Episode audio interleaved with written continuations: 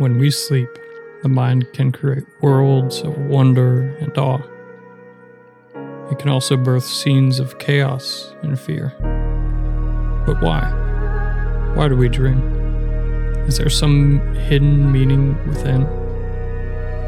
We talk about this tonight on Candor and Counter.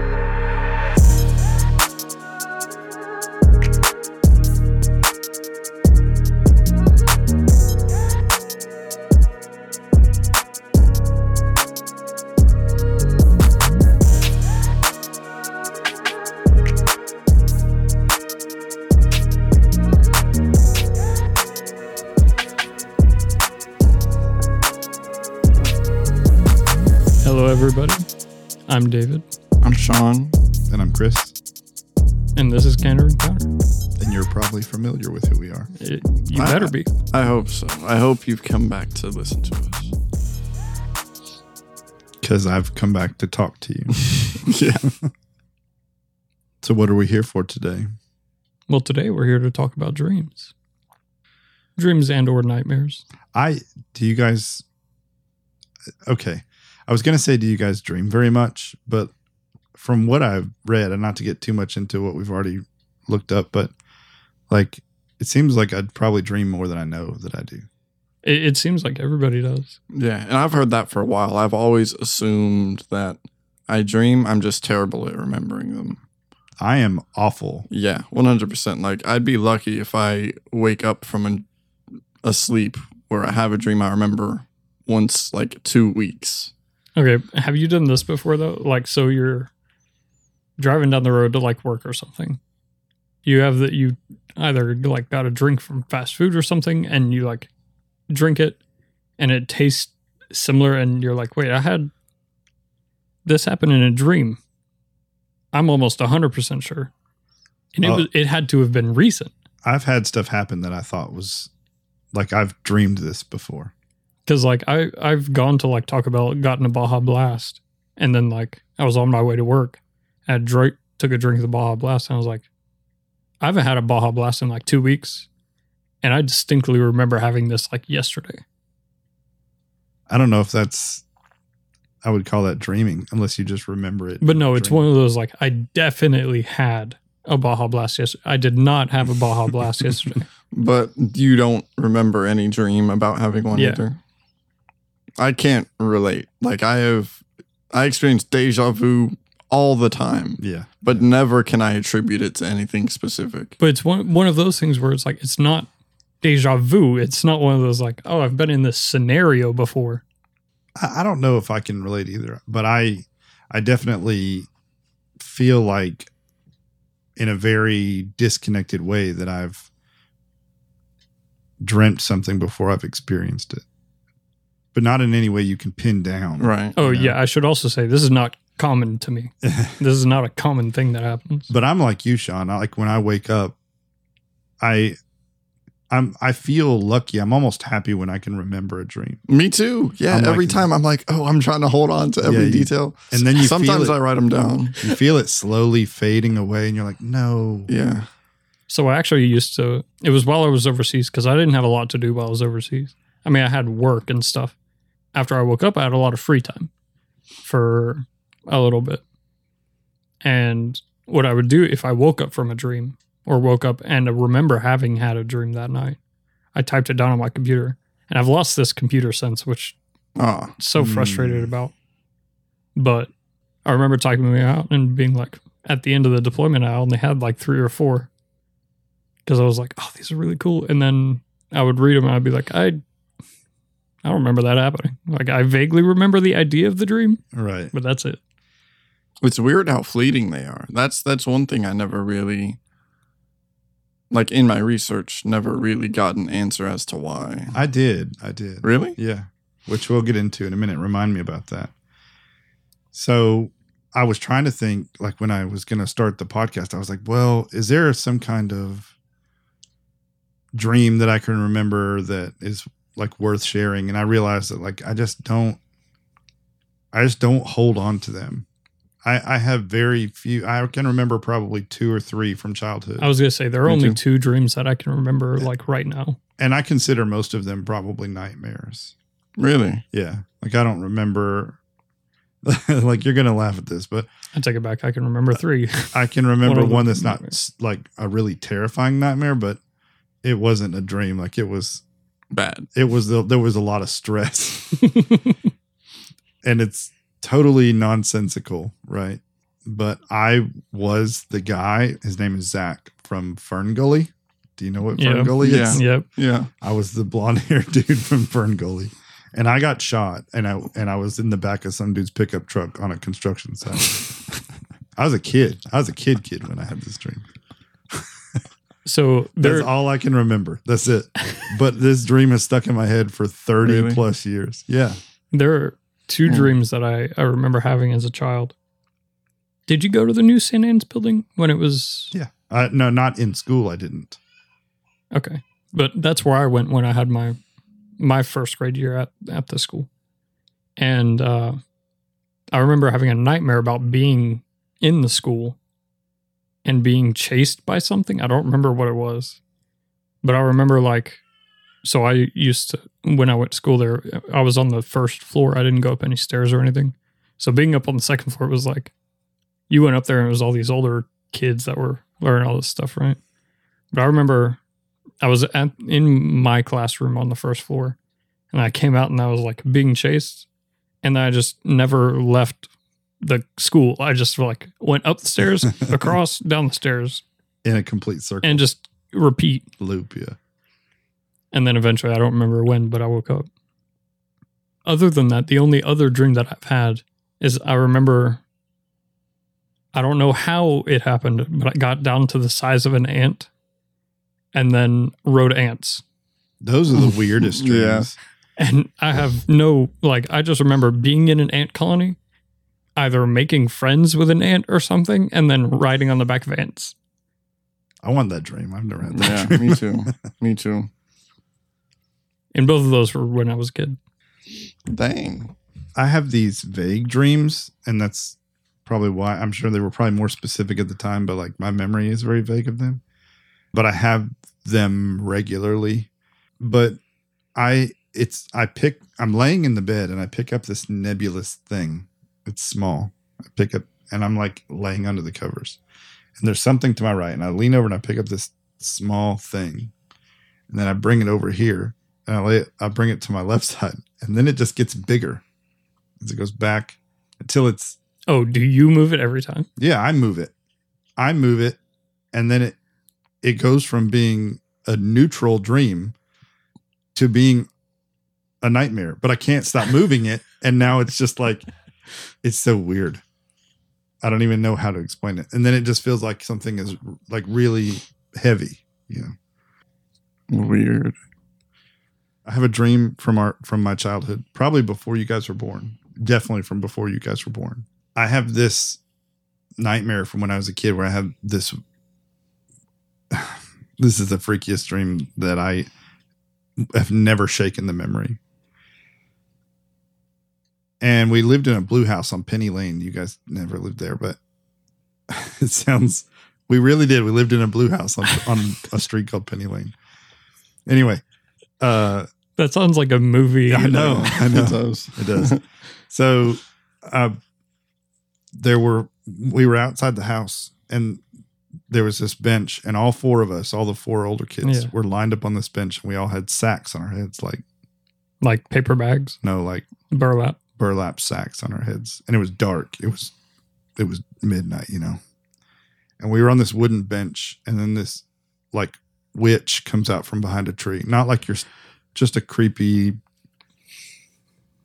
witch you know? I totally just remembered another dream. and then she comes over and pulls starts i don't remember when she got to me. I can't remember. Maybe i woke up. I don't know. But she gives i'm at the end of the line and the three other kids are ahead of me and she pulls like one sack off and then pours something on their head. And then by the second one i don't i don't remember anything. I just Really? remember i'm just Oh my totally God. i'm absolutely terrified. Oh and i have remembered that dream for 30 years. When you mentioned the witch, I totally remembered another dream that I had. Uh, it was this corner store, like if you could imagine old Atlanta, Birmingham kind of feel, where it's like you have actual blocks hmm and like a corner store is like the end is cut off and the Yeah. door is on that corner. Yeah. Uh, it was like that, and I was going in for like water or something because I was parched. I remember being super thirsty, and I went in and I grabbed a bottle of water and I went to the counter to pay. I think it was during high school, but before I graduated. So I went to pay for this water, and there was this older woman behind the counter, and she was like put her hand forward to like collect the money, and I was like, I don't, I don't have any money. And she was like, "That's fine." And she reached forward and just took my teeth Oh. Oh, oh my like God. out of my mouth. and then it like like when it, when I went in, no stress. I, I was like, "Oh, I'm really thirsty. Could use a bottle of water." And then like she took my teeth and everything became dark. Yeah. Everything from that point on was just like horrid. I Like- hate it when they shift on you like that. Yeah. the older woman like she was like the, this nice like if you imagine a woman knitting like that's what she looked like hmm and then like she took my teeth and then suddenly it was like long outgrown nails like Oh yeah, she trains. oh, yeah. and of course i treated i was like sure yeah all right that's weird. i'm gonna leave and then like take my bottle of water went to the door door locked Is that all you remember? dream ended Yeah. either dream ended or i don't remember after that I mean, I've had like your stereotypical dreams, like falling and Yeah. you know those kind of i've flying. never i've never dreamed of flying or falling A- as far as i can remember i should say I have this heights thing in my dreams that are really a part of my nightmares. I don't. I don't even know that I've had that many nightmares. Like they sort of elude me, and I've thought this. I've thought this for a while. I've thought that for a while, I should say, because I never recall ever any bad dream. Whenever I remember a dream, it's always something like nice or like have you ever been startled awake yeah, definitely. was it by something in the room or was it by do you remember if it was a I have no clue. The only times I remember that happening is when I'm at school asleep at the desk oh that's different and I like jolt Yeah. awake. that's di- that's a different startle awake you'll you'll wake up and you'll be sweaty and like hands clammy and like But it's it's been like my wake ups at school have been like visceral sometimes. like I I shake my desk and then, Oh. and then the person in front of me and the the, person behind me. And like Yeah. everyone in the classroom looks at me middle middle of the SAT. did i tell you about the time i went to case uh no, what happened? so i was at case right this was after i don't remember what caused it why i was in case if you don't know case is like a out of school suspension I didn't know you ever went to case. I, I've only went once and it was like three days. But uh I remember I was like doing my work and falling asleep because you're very enclosed. Like the walls beside you are very close. You only have a small desk. You can't turn around.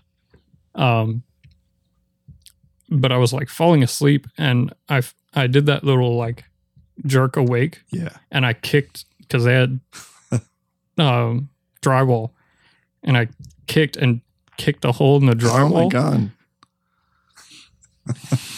and like the guy, the guy, the teacher who was over the people in the case room, he was like, "You okay over there, buddy?" It's like, "Yep, I'm fine." And I like that's when I realized my foot is in the wall. Well, like the top toe Yeah. portion of my foot is in the wall, and I like I just left it there because I was afraid if I pulled it out, he would notice. So I just sat there with my foot in the wall for like two hours until he went for like lunch and another teacher came back in. And while that noise was happening, I was like, pulled it out of the wall. and it was my last day in case. So I, n- You no were repercussions. scot-free. Yeah. Nice. So we talked about our experiences with dreaming, and I feel like we could probably talk about those forever. Yeah. When we started this topic, how did you guys view dreams as far as like what they are and what they mean? I couldn't attribute any specific meaning to a dream. I mean, I can like attribute the feelings, but definitely not any any like meaning or what I was meant to glean from it, if anything. But I recognized it as like an unfiltered view from the subconscious. But I didn't know what to make of it at all. Yeah, like the only thing that I could make sense of logically was like the mind's way of dealing with extreme emotions. And that was like all I could really attribute dreams to. Mhm. I didn't have any like hardcore like dreams mean This this. is- yeah. yeah. Yeah. And I guess, I mean, all three of us, I mean, I, I'm spiritual, but like, and, and you are all in your own way too spiritual, but like, it's not, we've always looked at our bodies in a very logical Yeah. way, Yeah. you know, in a very scientific, straightforward way. And so when we experience something like that, it's, I think it's, it was safe to assume that we all f- didn't view Right, right. dreams as this premonition or this um you know that they have this like hidden deeper meaning i mean there are people in the, the christian faith in all faiths who view dreams differently and there are um, biblical references to dreams and how god can communicate in dreams and things like that but as far as like the everyday dream you know i don't feel like you know i've been spoken to Right, in it or anything like that Especially when like studies are showing like two to three dreams a night. Yeah. That's what amazed me because I was like, I don't was- dream two or yeah. three teams. Same. times a night. I'm exactly the same. Yeah. I say I don't, but I think that I actually am, and then I'm just. It's I'm not storing that. Yeah. And Yeah. I'm not able to recall it, and I kind of am mad about that. Yeah, I agree. Right. I don't know what it is. Well, I guess you said we were going to get into that. I was going to say I don't know what into it it now. is that helps you retain it.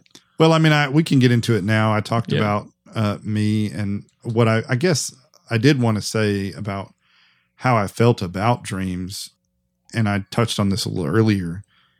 I view them like you do, Sean. They're elusive to me. Like I want to experience them more, and I feel like, um, if there's a trick out there where I can like remember my dreams better, then I want to do that trick. Yeah, I agree. I agree. Uh, I mean, before uh, doing research, I've I was always told just write them down. That's an easy way Right, to right. to get into the If you wake up and remember, start writing. right. Yeah. And I mean, I would do that, uh, but I still wouldn't remember very often. So there's, I mean, it's it w- didn't work. You know, Well, yeah, it's like I wake up and I'm laying on my pillow and it's already gone. Like, It's already Yep. gone. yeah, Or I'm barely holding on to the slightest. yeah. I'm of like, there's been so few times yeah. where I could remember anything more than like a scene. Now I know I'm not the only one. I know this is a common thing, but like you get done with that dream and you're like, uh, like you wake up and you weren't ready. You weren't ready to wake up. yep, yep, and you're like, absolutely. I'm going back into that dream. Yeah. now. and you try to you- sleep immediately. Yeah, you're like, you're like, I'm going to sleep right now, and it's going to put me right back in this That's dream. yeah. Sometimes it's worked. I I remember. Sometimes I a hundred percent. I'm not saying it works a hundred percent of the time, but Yeah. I'm I'm with you. You know what? Like one of the things that people can do that bothers me that I want to be able to do is lucid dreaming. Oh yeah. I don't ever recall having a lucid dream. Well, after okay, so let's get into this a little bit. We'll start with lucid dreaming, uh, just as a discussion point. If you're a listener and you don't know what lucid dreaming is, like David mentioned a minute ago, that's where you are consciously aware that you're in your dream and you have like the ability to interact and be part of the the active control of the dream. Yeah. right. and it can happen randomly. Some people can they've made it a un, unconscious thing to just attempt to push your thumb through your hand in day-to-day life. Just walking, you're not doing anything with your hand, just test it and then that's it. It's I so it be, heard it's so it's it becomes a a what's it called like muscle memory Yeah. for when you're doing nothing with your hands. So if you're not doing anything with your hands while you're dreaming, because if you can make it muscle memory and it actually works one time, then you know you're dreaming. I see. But- I, I had never heard that. But it's not like people can't make the distinction between dreams and reality. Well, the problem is when you're in a dream, it's almost impossible to make that distinction. Even if it's a nightmare and it's outlandish, it's it's one of those Oh, like yeah, your brain yeah. perceives it as normal. But but you wouldn't understand what that means unless you're lucid. Are Well, you saying no, no. are you saying that's So the trigger for the the trigger is when you try to push your thumb through your hand. You have to absolutely believe that it can. in reality when in, you're like, practicing? yeah, when you're practicing. Okay. That way, that muscle memory is also contained get to a you. trigger where your you. mind goes, "Yes, it can," Get you. and your thumb goes through your hand, and you just go, "Oh, it actually went through," and then you're lucid. I I'd never heard it. I guess uh, it's part of like training yourself. I haven't either. Yeah. I may have looked into it before because, man, I wish I had that ability. Yeah. But they say that they've been able to at least sort of verify that this is a real thing. Yeah. There was a study. Basically, they were able to, they tested their brains. They did the scan. I don't know if it was like a Do you know when it was? MRI or if it was like a CAT scan. Like I don't know what I don't remember what the test was, but anyway, so they did a brain scan, and basically they they watched their brains as they clenched and unclenched their fists, right? Mhm. And these were people, I think, who claimed they could lucid dream or something like that. I can't remember. Then they tested them, and a good portion of them, they told them in your dreams you need to clench and unclench your same. fists, Do the same action. and they were able to duplicate. They were able to match the brain activity and show Between them the clenching lucid- and yeah. unclenching their fists in their dream. so the brain activity Mm. happens, but the muscle, Yeah, they're still paralyzed. Right. yeah, right. yeah. So there's no signal to the muscles, which uh, is also worth mentioning.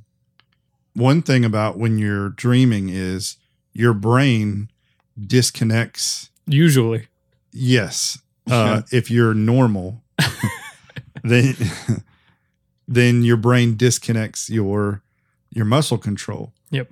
and disables it so that you don't move. Now it actually does try to move your muscles, but they they don't get that signal. Yeah. They don't receive that there's signal. there's a a blocker Yeah. yeah. like an inhibitor. and um, a couple of more features about when you're dreaming the brain this is a very common phrase and most people know the term rapid eye movement Yep. Mhm. your brain becomes almost like it's conscious it wakes up Yep. you know you go into a, a deep sleep at stage one and there is very low brain activity. And then when you reach rem sleep there are many slightly more detailed areas of sleep but the two broadest ones are Yep. are deep sleep and rem sleep. Uh, is it deep sleep? Is it called deep sleep? I think so. Anyway I don't remember. Re- just gonna leave REM it. sleep is the one that I but the first stage of sleep is just a transition between yeah. Right it's a, a transition phase and it's usually lasts about 90 minutes uh, before you hit rem sleep REM sleep comes in cycles, multiple Yeah. cycles throughout the night. That's what I was about to say. Usually about three to four ish cycles a night, depending on how long you sleep, obviously. And an interesting thing, I don't know if y'all saw this. During REM sleep, your brain activity comes in waves across your brain, contrasted to when you're awake, which is all active at the same time. And this is the brain's way of making repairs Yeah. while activity still happens. yeah you have a lot of chemicals flooding around in your brain during the day there are waste products that are produced by your brain Yep. during the day there is um, neural networks that need to be reinforced Yeah, there's active degeneration Yes. while you're awake, which Yeah. is not something that I knew. interestingly enough, we were just watching a video the other day, wasn't it? And we were talking. It wasn't before that we even chose this podcast. I think so. Yeah, And it was that Joe, was it Joe Rogan? I think you're right. Yeah, It was Joe Rogan, and and it was a guy I can't remember his name. He was on Joe Rogan. and He was talking about actually we're damaging our brains. We're getting brain damage while we're Oh, awake. yeah, just by Yeah, being yeah. awake. Yeah, and all the activity, it's it's damaging your brain. Your brain is repairing itself and healing overnight. Yeah. And Um, it, it attempts to during the day. It does attempt to heal itself, but it just can't keep up with the activity that happens. Right. That's why one of the reasons why sleep happens is because your brain is like, all right, listen, calm down. I gotta like, I got some things I gotta fix before you Mhm. move on. Oh, and another thing about rapid eye movement sleep or dream sleep is we mentioned the muscle paralysis, but the reason that it's called rapid eye movement is that's the only muscles that are not disabled by um, by the brain. So because it's in you know the optical nerves connect directly to The brain. the brain, and so you still have eye movement. And so uh, you can really tell if someone's dreaming if you get a good a good look at them if they're Yeah, if they're rolling around under their eyelids, Yeah. then, then they're in it. I think it's really funny that so when I was I slept a lot when I was in elementary school. So when I was asleep and some I mean sometimes I would have like fake being asleep so I could rest, right? And my teacher would call me out she'd be like, "I see your eyes moving." and of course like younger me was like, "Dang it." Yeah. Older me is like, "And yeah. hey, you don't know. I could have been dreaming. been dreaming. But it's just one of those things I thought of. I, I mean, I've made this when I first heard about REM sleep. I was like, hold on. She called me out on something that didn't make any sense. You made that connection. oh, but we can't remember so many other things. right, right. so, another interesting thing about REM sleep is so the recommended hours of sleep is like eight hours a night. We've seen that so many times, right? Here's what screws me up. If you sleep eight hours exactly to the dot, you are 30 minutes into one of your next sleep cycles, which means you are breaking a cycle instead of like cutting it off at the end. Because it's seven and a half hours would be Right. a fourth REM cycle. I mean, I guess you could set the recommended at seven and a half hours. They, they make it at eight to be simple, is what they do it for. No, yeah. And I assume like most people are like, all right, I'm going to lay in bed at the eight hour mark in 30 minutes ish is when you fall asleep. Yeah. Yeah. And not to mention, lives are just weird. You don't really, it's not like I get, it's not like I plan on waking up to the minute eight hours. Oh, no. go Yeah. sleep. So it doesn't really matter. It just, it was weird to me that I've always seen eight hours and I'm like, that's, Yeah. that's about, if you sleep eight hours to the dot, that's a horrible way to sleep. But I mean, is there a detriment there? Yeah. So you're interrupting a REM cycle that's going to go through. Yeah. he- You're not interrupting what David is saying is you're not interrupting a, a deep sleep cycle. You're interrupting a REM sleep cycle. Yeah. At that, at that eight, eight At hour the mark. eight hour mark. Yeah, but what do you what do you what do you lose from doing that? So, uh, if you cut, if you wake up at the end of a REM cycle, you're more rested than if you interrupt. So, if you sleep for an hour and a half, or well, uh, if you sleep for two and a half hours, or sorry, three hours, um, you'll be more rested than if you sleep for three and a half or four hours right. because you'll be interrupting a sleep cycle during one of those times.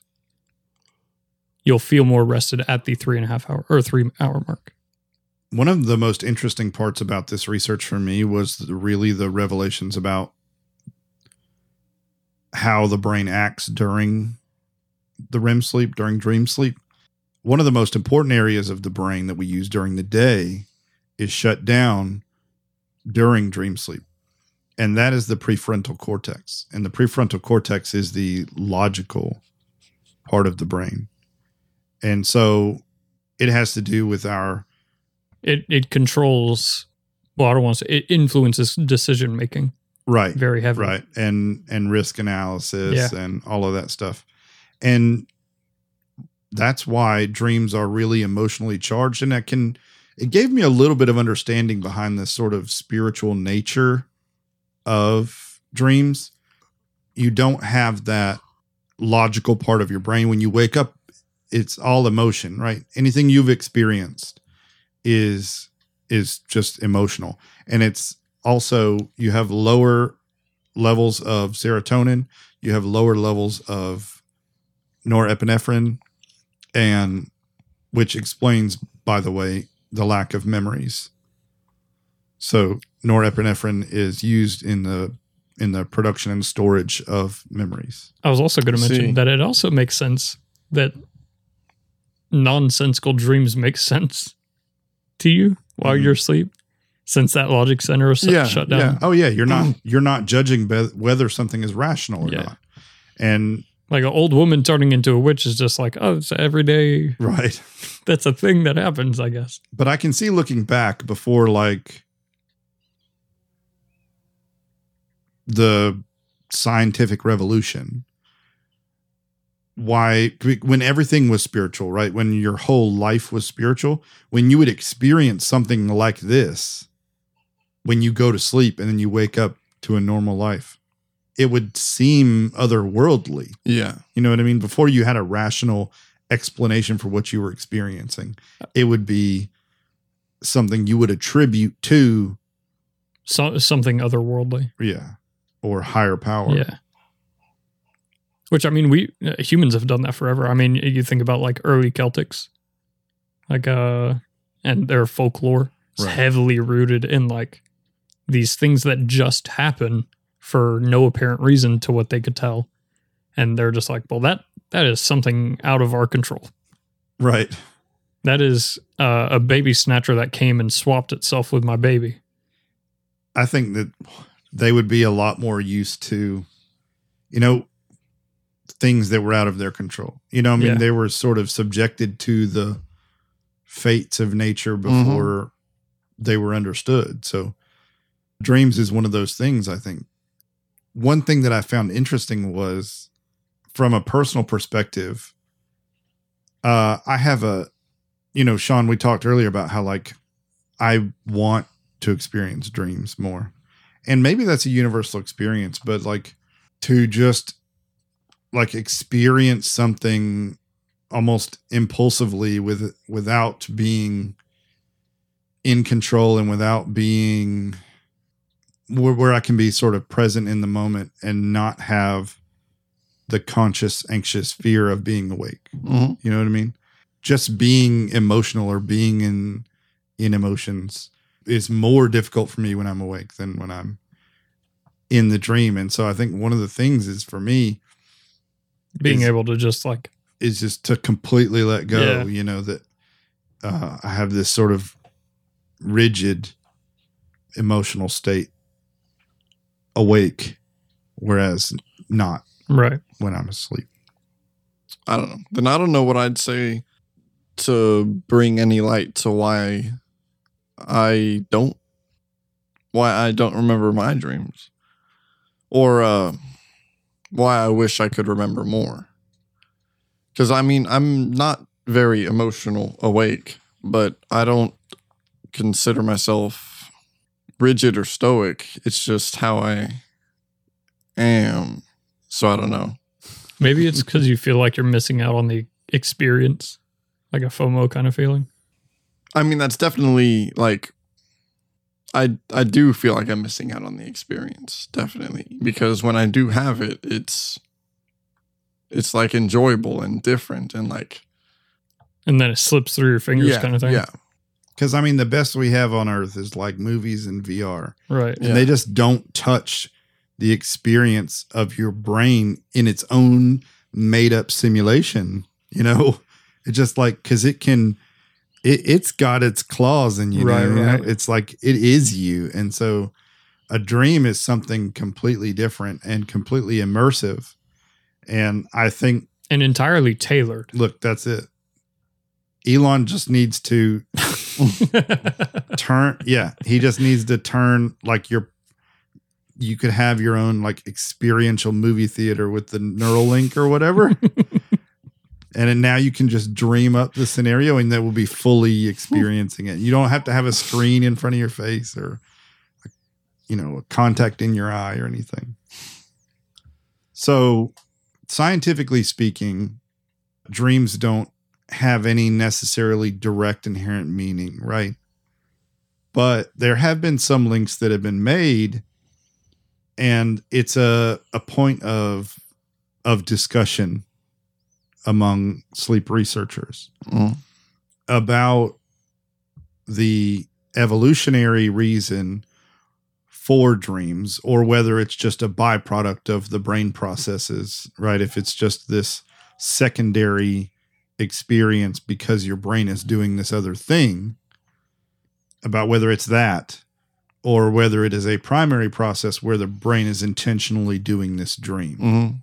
the two sides of that are the evolutionary advantage of dreaming they believe comes from threats reliving the dangers and reprocessing and reinforcing those negative experiences without actually being in without danger. actually being there. It's a sort of modeling, and it also strengthens those neural networks Right. that are related to threat assessment Mhm. and threat reaction and things like that. And so that's their idea. Their idea is that it's a self protection mechanism because, you know, nights are dangerous to Right, primitive right. beings, primitive humans. And it was important that we find a way to process the future and those threats in the future. And they think that dreams played a role in that. I didn't hear that one, but uh, I don't know. It feels almost uh, like a little bit of a stretch to me. Like, was there a point where where early humans weren't dreaming then? No, I mean, we don't know. Well, right, right. There's just no way to know. But Well, it's also like, at what point did consciousness show up? I guess that basically is the question, right? But that would mean it's not really an evolutionary trait the way they say it is, right?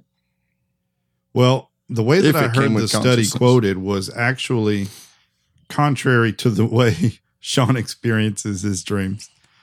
Um, more frequently than not, dreams or dream states are associated with negative emotion. Yeah, yeah. That's. I also heard that. And so the anxiety and the fear, um, they believe has a stronger link, and that The positive ones the aren't ones are more the byproduct of of the process. Right. I see now. Well, makes sense. I I I'm sort of in the middle of the road there. I, I think that it's it's a conclusion that you'll never be able to really draw a hard line to. Yeah, it's, So- it's basically like until we can recreate a human mind, there's absolutely no telling. and the wide variety of the way humans experience it, dreaming that is, hmm it, it's just it's still it will always be this nebulous thing you know because you're going to experience your dreams differently than david is and than i am and then all of us like today sit down and try to talk about what dreams are and you go well this is what they are to me and it's purely subjective Well, yeah, You but know. the processes are all the same. the yeah the processes are the same but that doesn't let you draw at least as of yet uh let you draw any kind of hard line Yeah, that's Yeah. true. i mean the processes are the same but how those processes affect you can be different Do you mean on like uh, a conscious level, like how you choose to accept it? yeah i mean i think it i think that it affects you on a conscious and a subconscious level Right. I- agree. I think it's hard to tell as a conscious person whether your subconscious is affected yeah. by it Yeah. So that is a that in itself is a a bit of a guess because I don't know what my subconscious is open to while I'm not awake and how much of that stays. It's right? like it's like some subliminal messaging. Just it, it. Even if you know it's there, you don't know if it's affecting or not. yeah, I, I just don't have I don't have enough information. Right, right. Yeah. But I mean I do think like if you if you have nightmares every night, it it affects you. And not just not just from waking up afraid. Like it's not just because you woke up and you were scared. I mean, it affects the quality of sleep as well. True.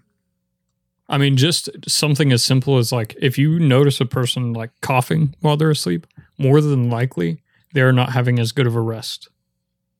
Just purely due to the fact that their body has to like keep aware of what is happening in their like chest and lungs.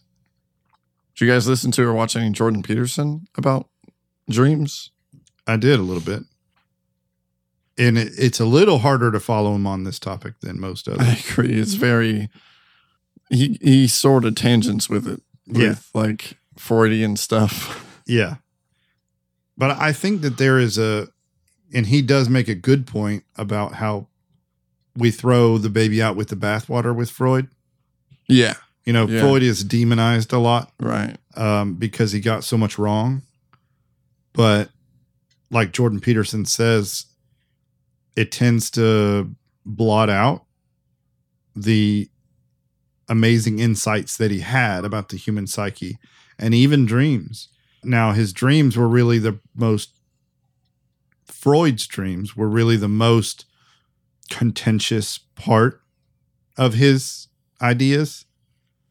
This repressed sexual energy idea, Yeah. the idea that everything had meaning in a dream and this meant that and that meant this. That was definitely discredited. Yeah. I was more interested in how he talked about uh, what Hume said about dreams. Did you hear that? I don't think I heard the Hume part. I heard him talk about the other two Jung, Carl Jung, Jung? and maybe I miss and Freud. maybe I misheard him. Jung? But what what did he talk about with Hume? Maybe it was Jung. I just misheard.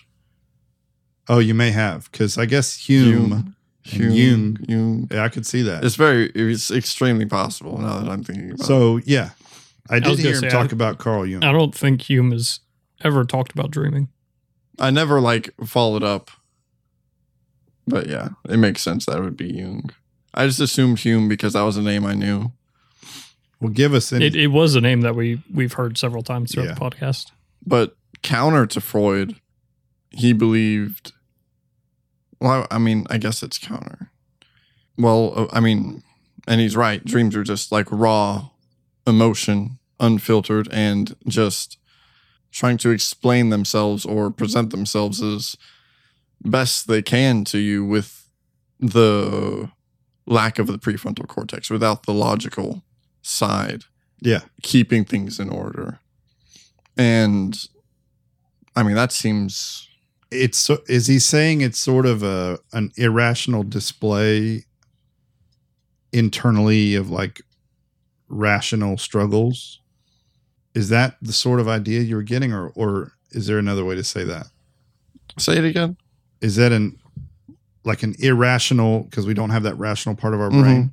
Is it an irrational display or you know the dream of rational struggles that the brain is trying to work through? Is that what Carl is? Yeah, I think that's pretty much what he was getting at. Like, He was like, you better just not. You don't just ignore it, right. right? And you don't have to say that it means this specific thing. Right. Because because it's just attaching these images to emotions which you you you might be able to uh draw a line to by like asking yourself what else makes me feel that way. You know? Right. It's sort of a a, a signpost or, Yeah. or like a a symptom that you're connecting two dots together. Yeah. We should also mention that I mean dreams aren't human specific. Like they don't they don't Right. Right. They're in other species. Is that what you're saying? yeah they don't Yeah. they don't require like uh, what we consider a consciousness to to happen. So it's hard it's hard to say that something like you know the like these one to one like uh this exactly means this is such a stretch when you're like oh my dog dreams of a bone right Yeah, I mean, but that's but now you're getting into like some weird territory. Because who can? How do you know? How, who can say? You know, No one. and I think that's the problem right now is no no one can attribute it exactly to anything specific. Yeah, That's I mean, true. it's when we leave this discussion tonight, dreams will still be what they are and Yeah. almost undefinable Yeah. in the way of the person. The evolutionary standpoint kind of makes a little bit of sense since other like living being living creatures can dream where it's like they don't have to process all of these emotions in a substantial way but their like fight or flight still has to be trained in one way or another Right. so in an evolutionary way, like it still makes sense, but I'm still unsure if like that would be a good one to one. Yeah, I mean, I don't think you'll ever again be able to draw that line, the one to one line with dreams in animals is they can't ever speak to their you know, I I know you already know this, but it's just like there's no Yeah. there, there's you can say they dream, but that's all you can say. yeah, you can't be like they dreamed about a bone. I'm- You Right. don't know that. They And d- they dreamed about chasing a squirrel or I don't know, and maybe I'm being dismissive by saying, well, the conversation kind of ends there because I'm sure. well, I didn't mean to cut you off. No, you're fine. Did you hear about uh when they like removed those muscle inhibitors on cats? Uh when when it was like an experiment done, they let them dream but removed that muscle inhibition. No, They made like they were like mimicking hunting. Like like stalking prey and stuff. oh, so they actually got kind of got a look at what they were doing, A little bit, yeah. which I guess is also possible with humans because there are some humans that do not. Yeah, sleepwalking. hmm Yeah, sleepwalking is a form Oh, yeah. of of avoiding that sleep paralysis, and some people are even less inhibited and can hurt themselves and be Yeah. and be violent. And some people like they figure out that trigger that they can control whether or not they sleepwalk. Like Right. they fi- figure out what it is, you know, they ate or drank or what medicine they took or yeah, like this one thing or another Yeah. that turns off that inhibitor. Yeah. Where it doesn't stop them. it gives them this this sort of access. Yeah. Um, I was I was a bit of a sleepwalker when I was younger, and I guess that's I something remember, that fades with with age. Yeah. and that's part of me that developed, and I grew out of it. I don't think I ever sleepwalked. I slept walk downstairs and out of an apartment. Yeah, I I slept walk down the stairs of a friend's house while I was spending the night. I guess I, my my brain wanted to go home, and I slept walk down the stairs, outside, across the lawn to a different apartment building, our apartment building, back home, around the back of the apartment building, and then up to mom's window. and that's as far as you made it. That's where she found me Oh. you didn't even wake up. Yeah. outside her room. I don't I was the child that terrifies me as an adult. I don't, Yeah. I don't know what I'd do. She was like, "What are you doing?" No answer. Yeah, yeah, it was bizarre. But I have a a single memory, uh, other than being woken up. Like I can remember her waking me, or what you would consider waking me. Right. But my spatial awareness was off, uh, surprisingly, right? Since I was asleep. hmm but I went around the building and my shoulder bumped the corner of the building. And I have that memory. You remember like hitting your shoulder. I remember hitting the building with my shoulder While you were asleep. while I was asleep, but I don't rem- but I I don't know anything until she woke me up. I don't even know. I don't know if I like put my face to the window. I have no idea. I don't know what I did You just remember bump and then wake up. and then wake up. Yeah. I don't know if I knocked on the window. I don't know if I just stood there. I have no idea. I mean, there's no way she would have found you if you didn't knock on the window. I had to window. have knocked on the window. Unless if she just woke up on her own and looked out the window and I was standing there, Panic. I kind of hope I did that a little bit, just a little bit, but not a lot because I do love my mom. So There was a. This is slightly tangential, but uh, it's a pretty funny story. There was a time when I was in high school that I had uh, snuck out of the house, and uh, Oh, yeah, you know where this is going. anyway, I'd snuck out of the house and I'd come back. Right, this was hours later, and after that point, mom had let the dog out, and then let the dog back in. Since she did that, she locked the door. I left it unlocked when I left. She let the dog back in, locked the door. I come back, door's locked. I don't have a key. I don't want to go wake mom up because I snuck out. Yeah. So I go to the window and I start rapping on Sean's window. thank God for the little brother. Save the day. I mean, uh, the only other choice I would have had would have been to get the ladder from The garage. the garage Yeah. and climb into my window, Yeah. which was 13, 14 feet up, Right. and a storage space window. Like it wasn't a big window. Right. His his bedroom was an old laundry room. Yeah. And then what do you do with the ladder? well, at that point, I would have like You'd had to go out go the door. back out, Yeah. put away the ladder, come back in. Right. A lot of noise, right? Surely. So anyway, I just go to Sean's window and I like lightly knock on it and I get no response. I like have my phone and I'm like I text him and then I knock on the window and I try calling him and we had a horrible signal out there so I couldn't get a call through. Yeah. So I knock on the window, knock on the window. Eventually I see his phone turn on and then turn off. No, no, no, no, no. All right, go ahead.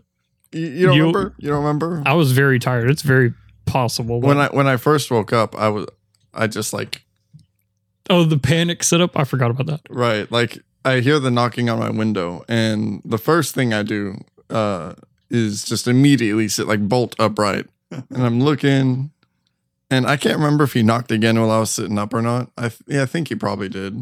I think I knocked and called your name. Yeah, you because I noticed you sit up. Yeah, so you knock and call my name, or I didn't hear you though, not for a minute. And then But I got freaked out. it was immediate panic attack mode, and I like, uh, I lay back down and go under the covers, and I call David actually. he tries to try call my phone Yeah, and we don't have signal. So the call doesn't go through. Yeah. The call doesn't go through. I try a couple of times, but it doesn't go through, and I'm just like sitting there, and I keep hearing the knocking, you know, and I'm it, like the panic is just is getting more and more as each knock uh follows up the next. The price you had to pay. Eventually, I hear him call my name, and I'm like, "Oh my god, why didn't you just say it?" At least, at least it's a relief when you hear it. yeah. When I was um, I don't remember. It- there's more. oh, Maybe I should have prefaced my no, side no, of the story no, with this. no. Ending with this is is the tone. but I mean, so within the Oh, before he comes, opens the front door, and I get in. yeah, I mm. let him in. I was like, "Hey, were- why didn't you get me?" He was like, "We'll talk about it in the morning," and he goes to bed. it's, it's sleep time. I'm like, "All right, I go to bed." Next morning, we're talking about it, and he tells me this. Right, right. So I, I can't remember how recently I had come across this story, but I came across a short story online, like m- within the couple of weeks prior to the event, and it was like it was a horror story. yeah. Uh, I can't remember like a lot of the details, but it was basically like you'll hear a knocking on your window in the middle of the night that'll wake you up, right?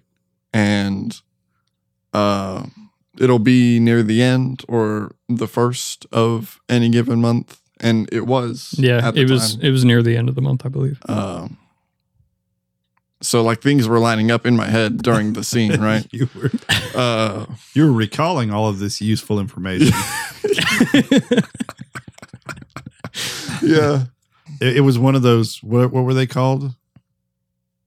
Something pastas. It was exa- it was a Creepypasta. creepy It was, pasta. it That's, was a Creepypasta. creepy Creepy that's exactly what it was. Yeah. I didn't want to use the term because because we didn't know. Yeah, we didn't know if you knew. But yeah, it was. I a know what a creepypasta. creepy pasta is. Yeah, I And, just yeah, don't uh, remember the name. but it was spooky. And It- I mean, so the thing was, if you like get up, uh, oh yeah, so the rule of it was you just have to stay in bed and act like you're asleep. so I would have been dead, right? In in the story, it was like if you wake up and turn to look at the window to see what's making the noise, you'll see this monster or whatever on the inside. Oh, it's uh, already in. Yeah. knocking on your window. It's from the inside. staring at you, knocking on the window. Well, at least you were clear on that part. Yeah, but I mean, I was still like freaked out. Yeah, yeah, yeah. Right? But it was just, it was just funny that like that detail lined up with how I just Yeah. immediately bombed myself. I have a memory of one time that happened to me. We were living with Opa. And do you remember his old house? Probably not. Anyway, yeah, so I was we were living with them at the time. And I had my own room for some strange No, I didn't have my own room. But I was in there by myself. Anyway, it was a big bedroom and uh, there was a window that goes almost floor to ceiling, and it's like, and it's like really wide, like the one in the garage door. or sort the- of, sort of like that, yeah. Yeah. And it goes almost from ground to ceiling, and I was asleep one night, and there were there was enough light out in the backyard. I heard this like rapping on the, you know, I I heard something, and it Yeah. woke me up and there was a full size adult man, just a shadow of a man. All the light was behind him, so there was no, No de- detail. no, No detail, features. no detail. and he was like, like roaming around the window, you know. like and I'm like, and and I, I went for I went from zero to a hundred, yeah. Sean knows the Relatable. feeling. Relatable. and it and I could see it wasn't just like an upper body. It was like I could see the legs and the arms and the head of this full size. that man was searching man. for a way in. and I was like full on panic. But I don't remember how it resolved. But um, I'm pretty sure I ran from the room. I left the area because I remember my mom being there, our mom being there afterward. Uh, and it was Uncle John trying to find a Oh, way into the house. Okay. And that's all it was. But yeah, I have yet to experience something like that, like the wake up and just sheer panic. It's pretty horrible. Oh, Yeah. I'm sure. it's pretty I'm sure. pretty harrowing. But anyway, all right. So, Where did we end up?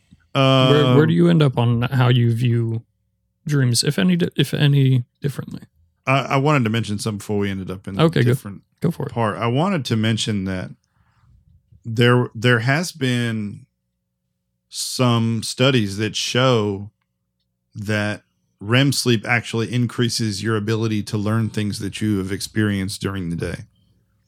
right. I, I heard a little bit about that. Yeah. And so this isn't necessarily about maybe what dreams are to you, but it could possibly point towards or be an indicator of why dreams exist.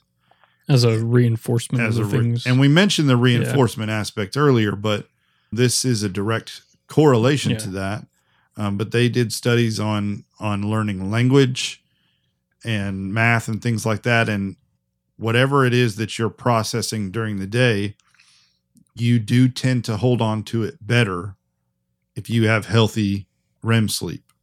Whatever information you're consuming, if you follow it up with healthy REM sleep and if it's followed up with uh disturbed REM sleep um or shortened REM sleep There's some loss. there is a measurable loss so there is some kind of correlation going on we don't know exactly uh scientifically what that's going to be but There's some measurable gain of having a good REM cycle. right I think I remember hearing that uh if you if you're learning something during the day, like some kind of skill, usually like uh mechanical, like using your hands, uh the same areas that are active when you're doing whatever it is you're learning are active when you're sleeping that night. I would imagine it's the, kind of the same where you're re- it's reinforcing that like muscle memory, I guess. sort of like the cat Yeah. yeah yeah the cat doing the hunting that's a good analogy, yeah. Yeah. Or a good line to draw. So, where where did you guys end up on it? Uh, Do you feel the same that you did before, or I feel mostly the same. I feel like I mean I have a little bit more to chew on, I know the feeling, Right. Yeah, but I feel like mostly my feelings about it were just like reinforced. Like there's no specific message to be taken from a dream, but you can glean something from your dreams for sure. It's I don't know if it would be even totally useful all the time, but surely there's something useful sometimes because our subconscious knows things we don't know, you know, Yeah. and knowing those things is sometimes would be good, I think. I think I think for sure at at bare minimum, it's healthier to have these dreams during REM cycles to help reinforce whatever happens. And well, I will say as well, I value sleep a little more as well. And structure, I value structured sleep more as well. Like, I mean, well, I never really thought about it before, but now with like REM cycles and, well, this was before we started research after we watched that Joe Rogan thing, where I think he said that like lack of good sleep is one of the biggest causes of shortening your lifespan or Yeah, something like yeah. that. and one of the biggest factors in uh, neurological conditions, Something like that. it, it- like like dementia and right. Yeah, Alzheimer's yeah, yeah, and all that stuff. Yeah. It's one of the leading uh, correlations they've made is that those people have a history of Yeah. bad sleep. Right. All right. So this is something that I, I talk about very frequently with friends, and I hate the fact that humans are required required is a strong word. Healthy sleep is a third of your lifespan. Yeah, It frustrates me to no Me too. end it too. feels to wasteful. no Yeah, end a That- third of your life. That's what I was saying though. That's where I was before. I mean, it still sucks that it has to be a thing, but I respect it now. You know, I used to be like, like anytime I could not get sleep, I usually, well, I mean, I wouldn't say that, but I mean, I would, I would like definitely put sleep off in a lot of situations. yeah. I have a frustrating relationship with sleep. yeah, I'll say the same. because I it's one of those things like like a hot shower like why why is there some kind of resistance to me getting in I don't understand it because when I'm in there It's wonderful. it is amazing right Yep.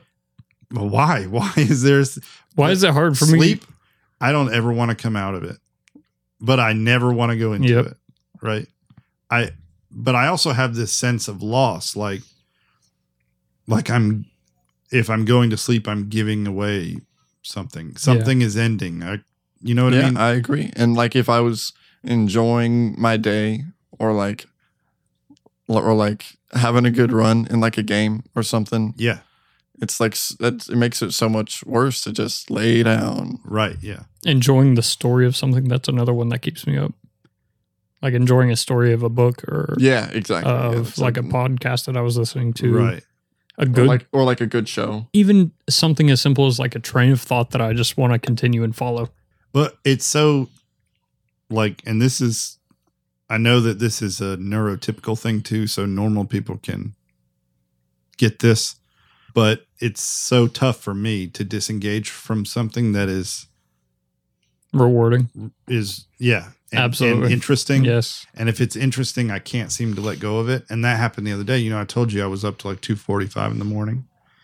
Well i have all this other stuff going on. I've got a podcast i need to edit. I've got i've got like sleep that i need to Yeah, have. Sure. yep. You know? Sure. and uh i've got all these other things going on that i need to do and i was waiting for like five or ten minutes for my laundry to finish washed i mean drying Yeah. no washing so i could switch it over. And i got into i saw this one tiktok and it was like part 13 you know what i mean? Gotta watch all the parts. And then and it was a story of like how these divers found this car after a 19 year old unsolved case you know and they were going to pull it out of the water and all this stuff anyway gotta watch that from the beginning and it was like scroll all the way back to Yeah. part one yep and then i got to the end it was like part 19 and they hadn't uploaded them all and i was Yeah. like all right it's time to go to youtube and find the video that they used that they cut apart and then find out where i was in that video yep and then start from that Uh, point. and it was just unhealthy My God. it was unhealthy. and and the whole time I'm like barely awake and I'm I'm just like fighting it. I'm gonna find out. You know, I'm gonna see this car come out of the water. And I was like, why am I doing this? I, I know the feeling, especially because my sleep schedule is so weird. Um, because I work nights, so like I get home at 7 8 o'clock, and I'm like, all right, I got like an hour before I really like gotta go to bed, and then like I'm laying in bed on my phone, and I put my phone down like 30 minutes before, and then I start thinking and like going through the day, and then I look at my phone again, and it's like 11 o'clock, and I'm like, what? What just happened? I mean, this is just like a footnote because this isn't something I researched. It's something I wish I had, which I only thought of when David was talking earlier. Of, I wish I'd looked into like circadian rhythm and like how that affects sleep, or if it affects sleep, or or your dreams, or It- how you sleep. I can tell you right now it affects sleep. I figured. There, um, I know I sleep less since I've changed my sleep schedule I'm to work glad you this. brought that up. Yeah. and I'm probably not as restful. I think if I was on m- m- my circadian rhythm that I had been on for you know 18 years, Yeah. especially b- with being in the military and like Do you use blackout stuff and all that? yeah, I've yeah, I've got blackout stuff in my room.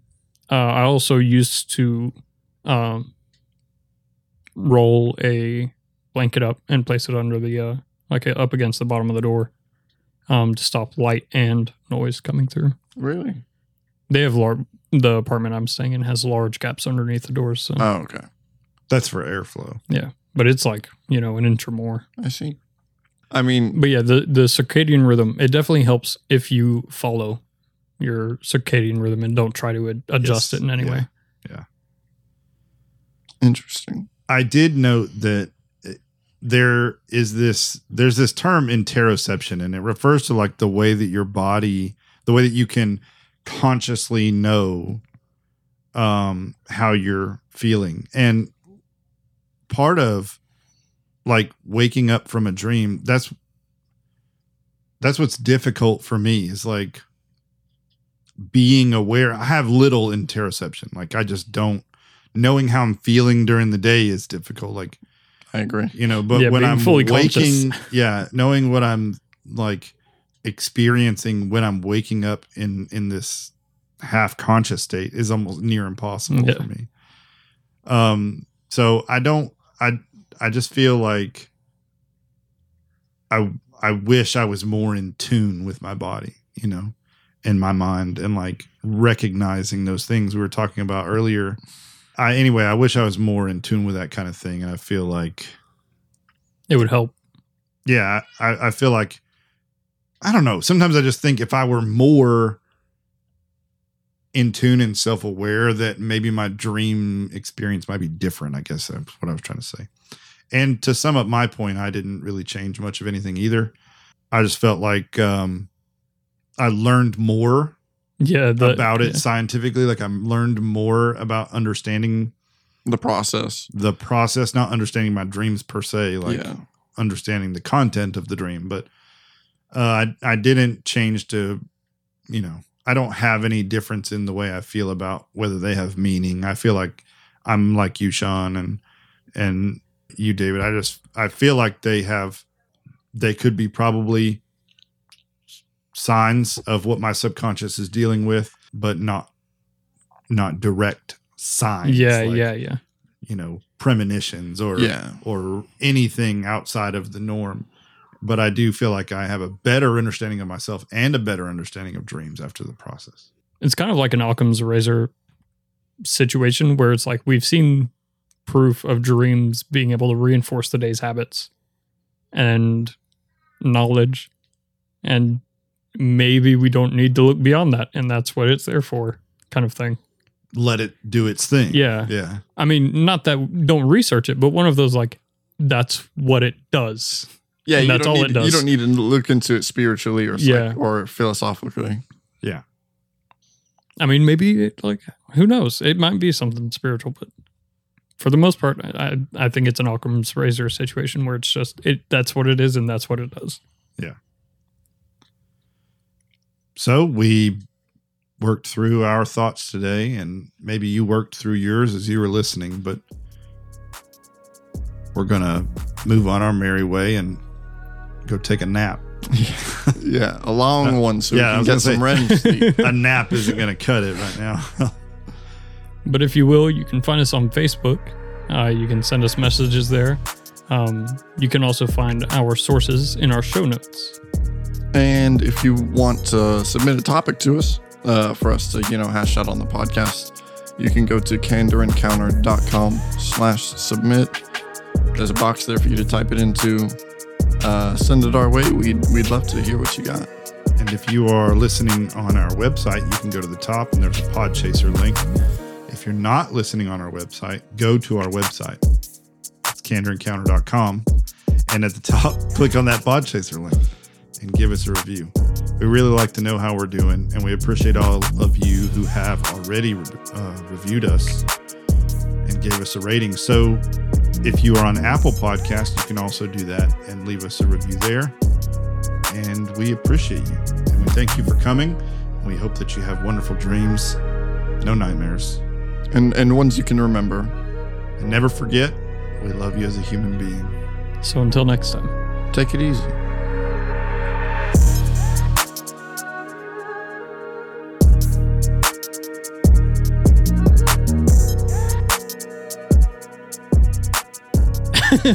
it cannot be a TV show that I fall asleep to, unless it's like, unless it's like uh, Storage Wars or something, you know? Like, Some, Something you have no interest in. yeah. yeah. no, I mean, I, I, I mean, I kind of like Storage Wars. Sean's like, a little presumptuous, doesn't he?